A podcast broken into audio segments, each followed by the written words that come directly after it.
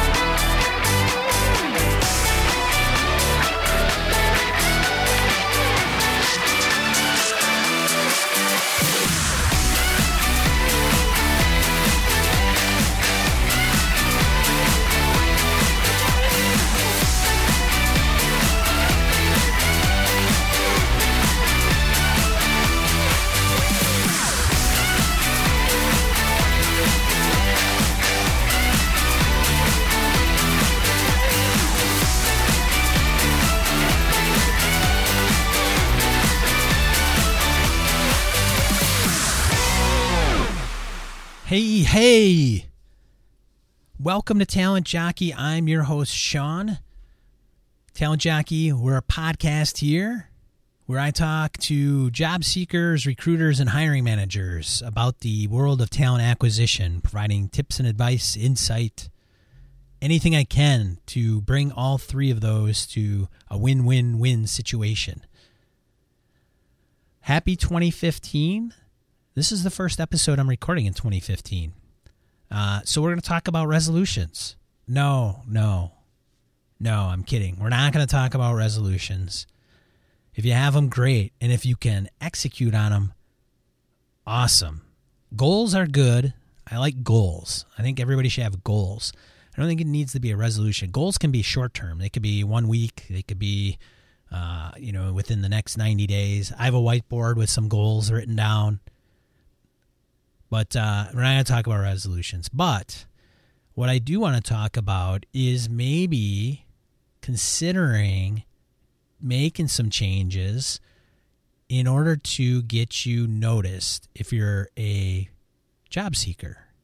Taking kind of taking yourself to the next level and getting recognized for different things. But before I do that,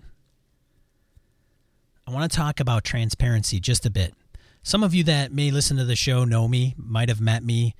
Um, and if you haven't, that's okay.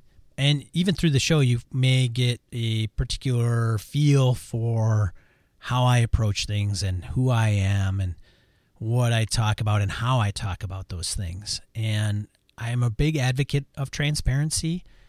I think it's I think it's good, especially in today's age. Um, I think we just we need to trust people that they will take the information we give them and not you know tr- trust that they're going to do the right thing with the right information with the information that you give them especially in a corporate environment um, and being transparent. You know if things suck in a co- corporate environment and the ceo comes and tells his people uh, or her people that things aren't going that well and this is what we need to do i think there will be an underlying uh, push within the organization and the staff to kind of right the ship um, but if they keep it to themselves and nobody knows that there's an issue and it's just call it's just kind of a facade, well, that doesn't do any good for the organization. So I think transparency, if used properly, is hugely valuable in a lot of aspects of, of our careers. Having said that, I'm going to be very transparent with you a little bit about me. And one of those things, I had a conversation with an individual you know within the last couple weeks, and we're so there were some changes um, in in where I am, and one of those changes was um, I had a uh, how do I put this? It came up in conversation about having a college degree, and I don't have a college degree even clients that I've had, and that's divulged, um, and I tell them, a lot of them are are they're not. Well, I guess they could you could say they are a little bit surprised, um, and that just may be because of who I am, and they just assume that I have a college degree, but I don't. I have plenty of college courses. Um, and I'm not that far away, so people are probably like, "Why are? Why won't you, you know, finish?" And I'm, well, eventually, someday, I, I will, um, or I won't. I don't know It depends. But the reasons I don't have one are are my own, and I don't want to get into a lot of that right now. I don't want to get in. I don't want to be that transparent, which, right? But one of the things that was brought up is if you are in, you know, vying for a position, why, whether through getting hired or being promoted, and you have another individual that's up for the same role with the same qualifications, and one has a degree and one doesn't, that could be the determining factor on who gets the position. And I want to say for the record, I totally get it. Totally understandable. Might be hard for me to chew at times, but hey, that's, uh, you know, I, I, live in that world. You know, I've, and as you get into uh, bigger organizations, the more important it gets as you climb the ladder. I mean, there's very few CEOs of multi billion dollar companies that don't have a degree. I mean, let's face it. Now, yeah, we've got Steve Jobs and we've got Bill Gates, and I think they even have honorary degrees for that matter. But nonetheless, there are rarities. Um, and I'm not saying it's the be all end all and that you can't become a CEO if you don't have a degree, but it certainly helps. And I know uh, individuals that have um, no degree and they've gotten to vice presidents and big organizations and directors and how they've done that is a couple different ways. They may just not divulge it if nobody asks them. They kind of slide in under the radar, or it's not a factor for the. It's not why that person is hired into that role or promoted into that role. There's some more to it than that, right? And one of the things that I want to talk about today is when I was when we were in this conversation, I kind of left and I said, "Yeah, you know, I should really get my degree, and I don't know what I'm going to do." And you know, it's a good point. I understand. And and then I thought to myself, "Wait a minute. Um, you know, you take two resumes and two people with the same backgrounds and same um, experience, and one has a degree and one doesn't. So right there tells me that you're comparing apples to apples." And what I'm about to talk to you about today is being an orange. Be an orange. Be an orange and set yourself aside from the orchard of apples or the bushel of apples. And that may be, you know, maybe a stretch, but hear me out. Okay. A few years ago, I went to a social media recruiting conference. It was small, um, it wasn't a thousand people. There wasn't really a keynote, um, but it had some very distinguished guests there. Um, there were individuals that represented Verizon Wireless in talent acquisition, uh, UPS. You know what? What does Brown do for you? There was somebody from Intuit, which is the software develop um, software maker of Quicken and uh, Quicken Loans, QuickBooks. You might have heard of them and very good information. And it had to do with how to use social media and leveraging the social media channels as a recruiter in a recruiting capacity and finding talent. And one of the things that was brought up was also um, something called personal branding. And there were two individuals that I kind of latched onto there when they were speaking about personal branding. Um, one was Jason Seiden, and you can follow him at S E I D is in dog E N on Twitter. And then there's also Craig Fisher, also known as uh, at Fish Dog on Twitter. And you can find him. Actually, I think I know Craig is on Instagram pretty heavily. They're both on LinkedIn, Twitter. Um, I'm sure they have Facebook accounts, but they both worked together. They did a lot of different consulting with different organizations, uh, talking about their talent acquisition processes, social media, marketing, branding, business development. They really covered a lot of different things in their background and experience. While they were um, at the conference, their capacity really was talking about the social media pieces of it and recruiting and talent. But they had even those two worked together um, in the same organization and but both had some different takes on different things. So you could even say, "Oh, okay, I, I see where he's coming from. I would probably be, you know, lean towards Jason, and on that, I'd probably lean towards more uh, Craig." And they would piggyback off each other as they spoke. But one of the things that hit me was I realized is as a recruiter, you are you are able to do your job almost anytime anywhere with anyone so for example when i go out to dinner and i'm waiting for a table and my wife and i are waiting maybe in the bar area um, and somebody strikes up small talk or i strike up small talk with an individual sitting there and i say hey you know busy night yeah oh yeah it's busy um, and you know i say you know do you do you come here often? Is it always like this? You know, what have you? And they'll say yes, no, or, you know, do you live in the area? Yeah, no. Um, and then I just say, hey, my name's Sean. Uh, we happen to live down the street. This is my wife, and introduce her. And then it just kind of goes from there. And then I say, well, just out of curiosity, what do you do for a living? Oh, I, I work for the state, uh, the state of Wisconsin, where I am, right? I say, oh, okay. Well, what do you do for the state? Well, I, I'm in IT. I'm an IT manager. Oh, no kidding. Oh, I'm a technical recruiter. And uh, they say, oh, and then we, I say, oh, you know, what area are you in? Are you in this or are you doing that? And then it just spirals into um, small talk.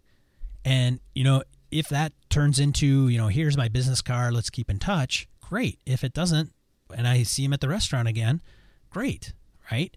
But right there, I'm I'm in kind of a recruiting capacity um, and networking, which is part of that part of that industry, part of recruiting. Now, if you're you know a software developer in technology, you might go home and work on your own projects. Totally get it. Very passionate individuals. They set themselves aside, and that's part of their personal branding, which I may go into down uh, in just a few minutes here. You know, but as um, in a, a finance and accounting individual, maybe marketing or you know operations, you, you typically do that eight to five. You know, and you might do some bookkeeping on the side, but different industries, um, it's changed. And so, one of the things I thought about myself is when you're a recruiter, part of what you develop as part of your brand is your rapport with hiring managers and your candidates, and that becomes your personal network. And as long as you don't upset everybody or you're not abrasive, you know, you can kind of leverage that and take that where you go. And I thought, hey, if I had, if I, if I just, if people knew me and they were, they knew me and they knew what I did, and that became part of my, my recruiting business, whether I'm in corporate recruiting or staffing or just an individual consultant and staffing my, you know, independently, that's part of some that's part of my business.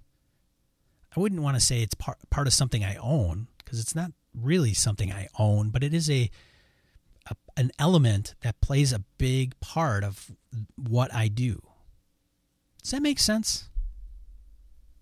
Hmm. Well, I hope so. And part of that branding that I I'll give you an example is what I call passive recruiting. Right? We know what passive candidates are. Passive candidates are ones that aren't actively looking for a job. They are satisfied where they are, a lot of the recruiters like those because they're not unemployed. Um, and so, and so they like to to find passive candidates and see if they would be willing to move from one company to theirs or to their um, their client's organization. And one of the things I thought about was, and this is one of the conundrums I ran into, was that IT professionals, there's a huge supply, or I'm sorry, there's a huge demand for IT professionals in the marketplace, and the supply is just not there. And so a lot of those passive IT professionals are getting hounded by recruiters on LinkedIn, and they get canned emails and phone calls.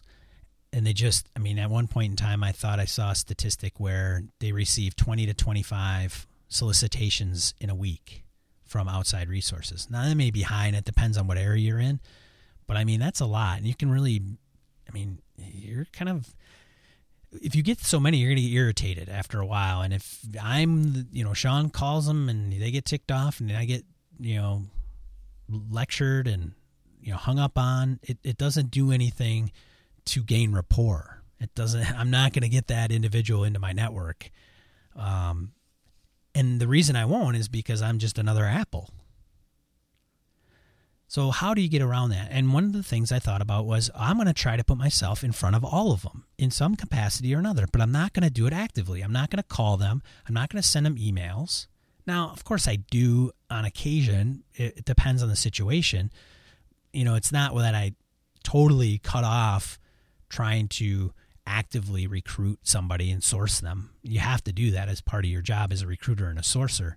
But I thought to myself, well, how can I really uh, leverage more of a passive approach. And one of the things I thought about was try to be everywhere that I can in front of their face without them actually knowing I'm in front of their face. So, how do you do that? And I thought of the billboard analogy. So, you drive every day to work, or maybe you're not working, but you take a route to the grocery store or the post office. And on that route, you pass a billboard. And that billboard may be the same every day, and you may not even be able to tell me right now what that billboard says on it. And then you go to the supermarket and you pull one of those carts out and you pick up a shopper flyer and you look at that. And then you go to the post office and you're going to mail some letters and bills and you open it up and you throw them into the big blue box or the slot or whatever. And you may get your oil changed or whatever. You, you, go and do all these different things. You know where to go to get your your hair done. Um, you know things we have to do pretty much routinely, even if it's every day or even just weekly or monthly. And I thought to myself, what if that billboard had my name on it and my face and my contact information? And then when they go to the supermarket and they open up the shopper with all the coupons, there's my name, my face, my contact information and they go to the post office and they open up the mailbox to put their mail in there, and there's Sean's face and name and contact information. You see what I'm going? You see what, what I'm getting at? And then what happens is when they get frustrated with their position or their situation and they want to make a change, they will all of a sudden realize at one point in time they're driving home and they see that billboard and they say, you know what, maybe I should just give that guy a call. Or they go and mail something at the post office and they say, huh, wonder if I should give this person a call. Or somebody else sees it and they're not willing to make a change, but they consciously see it and they know a friend of theirs that's looking for a change. And they say, you know what? I saw this big goofball on the billboard and uh, had his contact information. Maybe you should give him a call and see what he has to say.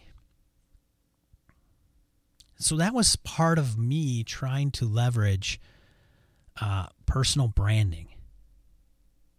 Okay, and and personal branding, that's defined by Wikipedia, right, is essentially the ongoing process of establishing a prescribed image or impression in the mind of others about an individual group or organization. That is, I mean, that is key prescribed image or impression in the mind of others. That that that element right there hits home. And so there's a few things that come into play on why you will want to try to establish a personal brand or why you will want to establish a personal brand. The first one, again, remember, be be the orange. Don't be an apple. First thing, resumes they're terrible, they suck yes, I put out how you do it. Yes, I you know I think that they're still going to be around for a while. There's other people that are like the resume is dead, and the reason they say the resume is dead is because they talk about what I'm going to go into. They want to know more about the individual. They don't want to look at a piece of paper. It doesn't tell them anything. But nonetheless, there's a lot of industry and a lot of organizations out there that that is just nature of the beast. The resume is still there. But I, I didn't say I liked them. I didn't say uh, that they're they're super super useful. They give you a timeline and experience of what you've done and maybe list some of your accomplishments, but really they're just I mean, how much can you put on two pages? But it's to get you into the interview so you can talk more about yourself. But what if you had a personal brand that helped you out doing that and fleshed out, you know, it complemented that resume even more? Be an orange. Don't be an apple. Another reason that you would want to establish a personal brand is because you become more of a known factor. You become more known. Hiring managers have a hard time with the unknown. They really, really do. They will, and different managers, they'll analyze the snot out of, you know, interviews. They'll analyze the snot out of resumes and analysis uh, to the point of analysis paralysis. They can't make a decision. They don't know what to do because it's unknown. What if I make a bad hire? Then what's going to happen? Well, it happens. You, are going to make a bad hire. It's just inevitable. But what if the candidate is more known than anybody else in the bushel? They know that this they have an orange, not an apple. So the nice thing about becoming more of a known factor is that people will see your perceived value even outside of your resume. That's why when people leave positions and they have the option to hire somebody, if they're smart, they'll leverage their network and go back to people, the, the top producers that they had in their staff, and solicit them to come and work for them. Hey, come and work for me. I'm over here in this new position. That's how I got a couple of my jobs. Uh, an individual called me up and said, Hey, I worked with you before. I need a technical recruiter. Will you come and work over here for me? I'm like, I don't know. I haven't considered it. Let's talk. Because they know, they know how I perform. They know my work ethic. They know almost probably what I make uh, in an annual salary. They may even know my family and my, my family situation. You know, maybe they know, hey, I know you have to you know, I know you have to take care of this or that for your family. I get it. It's not a big deal, but it's known, right? If they hire somebody and they don't know that, and then the person kind of says, oh, hey, by the way, I've got to do this and this, then it's like, oh, I didn't know that. So being a known factor is huge. Another reason you want to establish a personal brand is because it shows off your expertise. And what I'm about to go into a lot is going to have to deal with a public forum. So, showing off your expertise specifically in a public forum.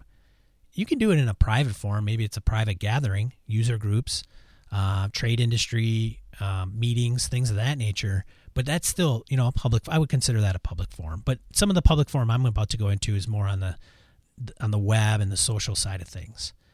The other th- reason that you want to is because it makes you more real. It, it will add more of a personality to the resume or the interview. It'll make you more human, even the mistakes that you make.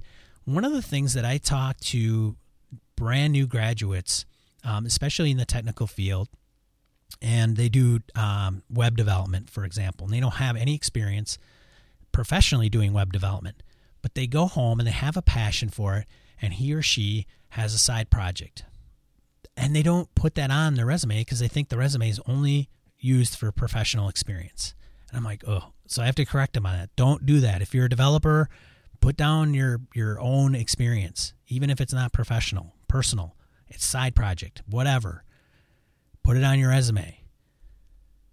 But you know, and that if they create a blog and they put out how they're learning something, I ran into this problem. This is how I overcame it and this is the feature I was going to implement, and this is why, and this is the problem that I was going to solve. It's not professional, but they're doing it. I mean, it could be. I had an individual, no kidding. Uh, some of you may may understand this, some of you may not, but it's it's a unique story. I asked them, and I had to probe and probe and probe and ask this individual, like, "What do you do? What do you do? What do you do?" And one of the things was that he um, he had a project and he had a database that he created of prime numbers. Okay, right? Exciting stuff, right? Sitting on the edge of your seat, prime numbers, holy cow. But I asked, I said, well, why did you, why did you do that? And he said, well, I went on the web and I was looking for, you know, something with prime numbers, and I couldn't find a source that would that would have all of them that I could find and analyze or whatever he wanted to do with them. And I said, okay, uh, great. So you have a database of prime numbers. How big is the database? And he says it's, um, I think he said at the time like 20 gigabytes of prime numbers, just prime numbers, 20 gigabytes. That's that's a lot, folks. If you don't know, that's a lot. And I said, well, how? Okay, what database are you using? Are you using uh, a Microsoft database type platform, or are you using you know MySQL or some of those things? Those are just tools in the industry that you you can use uh, as a database and put um, that data into. And he said, no, I created it from scratch using Java. And I was I I was like flabbergasted. I'm like, man, this this isn't a smart individual. I have to talk to hiring managers about this person because if they did this just because they were bored or they found an interest in this, they're going to do really well. And and the hiring manager can probe on more of the technical piece. Why did they do it? How did they do it? You know, some of the obstacles they had to overcome. But just fleshing that out and that they, they just didn't graduate college and do nothing with the information that they learned, that's huge. Right. And that's what I'm trying to get at when I talk about personal branding is putting yourself out there and conveying that information that's outside of your resume and you become an orange. All right. So how do you establish a brand? Got to go through this relatively quick, but bear with me. It's going to be all online presence. First thing, you want to establish a home on the web of some kind, whether it's you know, a blog, maybe it's YouTube videos and tutorials, um, advice, or you know, even the podcast, right? Doing it that way and conveying your ideas and the way that you've overcome things and sharing your knowledge with other people. That is huge. You're wanting to help people. Um, so you could create a blog. None of the some of this doesn't even require a lot of revenue uh, to start up. A blog, you can go to WordPress.com, start one, boom, tomorrow, and it doesn't cost you a dime. Uh, internet access and a computer, and even if you have a cell phone, you can do it. YouTube, same thing. Videotape yourself using your phone. Uh, you got a webcam. Talk about you know some of the things that uh, you know some of the new accounting principles if you're in that field. Same with podcasts. Podcasts, you know, there's a little you got to have all this requires time. Rome was not built in a day, folks.